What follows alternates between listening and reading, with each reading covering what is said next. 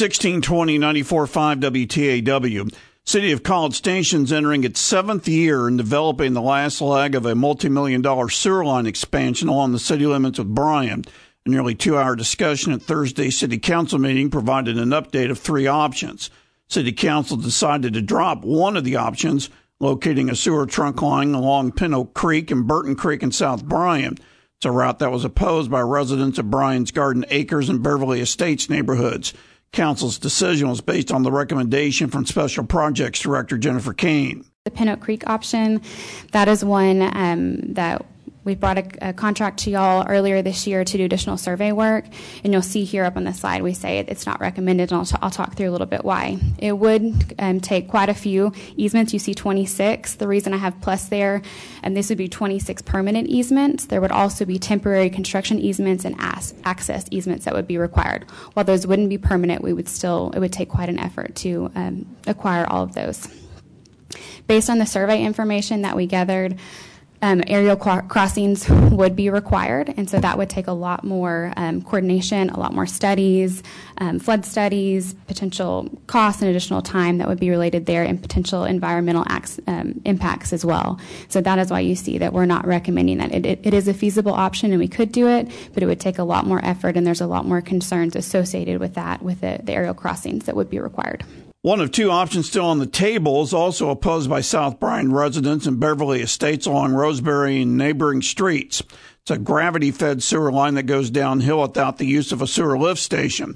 College Station Special Projects Director Jennifer Cain asked twice about national recommendations of gravity only sewer lines versus lift stations. When you when when engineers are considering that best practice, are they are they basing that on a money savings?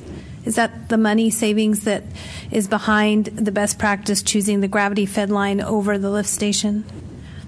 No, that's not my understanding. It's based on the functionality and the reliability of it. There's not as many moving components as you have with the lift station. The mechanical components, as we spoke about, could have issues, could fail. And so, in a gravity line, does not have that. It's a tried and true method. Cain also said the city of College Station has 17 lift stations and is in the process of removing three of them with gravity only sewer lines. Jennifer Cain also addressed South Bryan homeowners who said construction through their neighborhood would destroy historic oak trees. There's been a lot of discussion and concern for some of the trees along along a lot of these routes, and we did reach out to the A&M um, Texas A&M Forest System and got some information from them. Um, we do have tree protection plans that we always have, and so tree protection in general is actually making sure that people aren't driving under the trees, making sure there's fencing or some protection around them, making sure there's no compaction happening um, on the root system. The slide you see in front of you is actually pulled from, um, the pictures are pulled from their um, operational overview of tree protection procedures. And so basically, you know, they're saying as long as you are with under under 36 inches under the root system, then um, boring is the preferred method. You can go under the, the roots. Typically, most of our roots here these trees are in the top 18 inches, but they say they maintain about 36 inches, then the roots are protected. And so you can see in this slide, it, it's going directly under the tree, and that is what they recommend if you're in the root zone. But in all of the options that we have shown y'all, particularly the one down Rosemary in the right of way, that's going under the road. In Chimney Hill, it would be going under the road. So we're not going under any trees or root systems. They would be off to the side, and so we don't believe they would be impacted. Jennifer Cain made a reference to College Station's Chimney Hill neighborhood. That's part of the route of the second option that's on the table, which would employ a sewer lift station. President of the Beverley Estates Homeowners Association, Scott Hickel, believed the sewer line construction would destroy trees and result in additional damage. The arborist and I walked right down North Rosemary and looked on either side. As Ms. Dudding has pointed out, and many others, this is a grove of Savannah post oaks. This is one of the very last urban uh, groves of these types of trees in the entire state of Texas that will be eradicated. According to his views, the root system of these trees goes up and throughout, and they're very finicky. So if you disturb the road with a cut, that's We're not right. talking about boring here. We're talking about a cut on North Rosemary that would kill all of those trees. And that's a disadvantage with the open trench. We agree. College Station Councilwoman Elizabeth Cunha asked another question about preserving trees to the city's Special Projects Director, Jennifer Cain. A resident mentioned that they were concerned that we would be chopping down trees. As are you far enough into your study that you can tell me how many trees we're going to chop down on each of these routes? No, I could not give you an exact number, but the intent is to minimize any, if, if any at all. Would we know that number in advance of making a decision? Um, it would it would take a significant uh, a little bit more effort. We'd have to know the route we are looking at, do the tree survey. There'd be additional work, but we could look at that ahead of time. Certainly. Okay, thank you. College Station City Councilman Bob Yancey confirmed with Special Projects Director Jennifer Cain about tree preservation following two other sewer line projects. We replaced lines prior to your time at the City of College Station in Southside, our most historic neighborhood, did we not? Yes. And I mean, it was reasonably comparable to, to this project, or, or no? Was it a smaller scale, or about the same, or? It was it was more of a rehab project, and I may let Stephen speak to that more if he has more details on it. But my understanding it was more of a rehab project, but yes, similar. Instead of adding new lines, you're just rehabbing the existing lines. You know, all the trees are still over there, and nothing was devastated or ruined or destroyed. Is that fair? That's correct. Y'all just went through Pebble Creek for a, a, a, different phase of basically this same project, right? What it's been like two and a half, three years ago. It's the transmission line. It was not part of Northeast. It's the transmission between the two lift oh, yes. transmissions. Yes. I think that's what you're talking about. So the transmission from, from one wastewater treatment plant to another. But with a comparable size line, we cut right through the center of Pebble Creek. And I mean, that was what a year and a half, two years ago, and you can't even tell that line's there. Is that is that fair? Yes. Another issue raised by Scott Hickel, the Beverley Estates HOA, was the impact of boring underground along neighborhood streets. Some of these bore pits are going to be uh, as much as 30 feet wide. The width of our road on the street I live on, Park Lane, is 24 feet.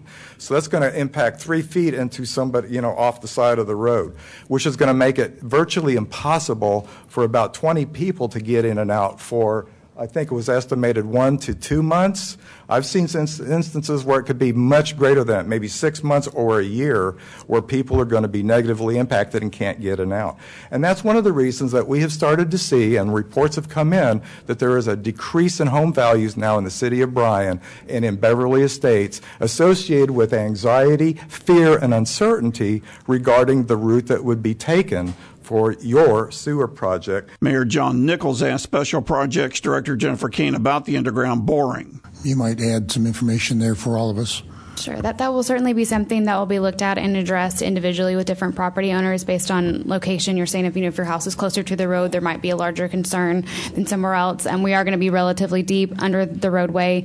We don't have any initial high level concerns on that based on the engineering information we have, but we'll be happy to address it individually with property owners. College Station City Councilman William Wright brought up that the city could proceed with whatever option without regard to public opinion. You can correct me, but in neither of these processes I saw that any sort of public input is required to start these whatsoever. Like they just need permitting processes from the city, both cities, and then you can get started right away. That's correct. Yeah, so that's what I find kind of interesting because I will run down uh, Fitch sometimes, and when Frontier was going into Stone Forest, they obliterated that entrance, and you couldn't even actually go into Stone Forest because they were laying fiber down and they never had to speak one time to the Stone Forest community. It just was allowed to happen, right? Because that is how it works with right away.